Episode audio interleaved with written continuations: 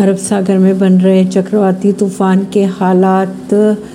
रास्ता बदलकर गुजरात से टकराने की है आशंका जो तूफान को अरब सागर में उत्तर पश्चिमी दिशा में जाना था लेकिन यह अपनी दिशा बदलकर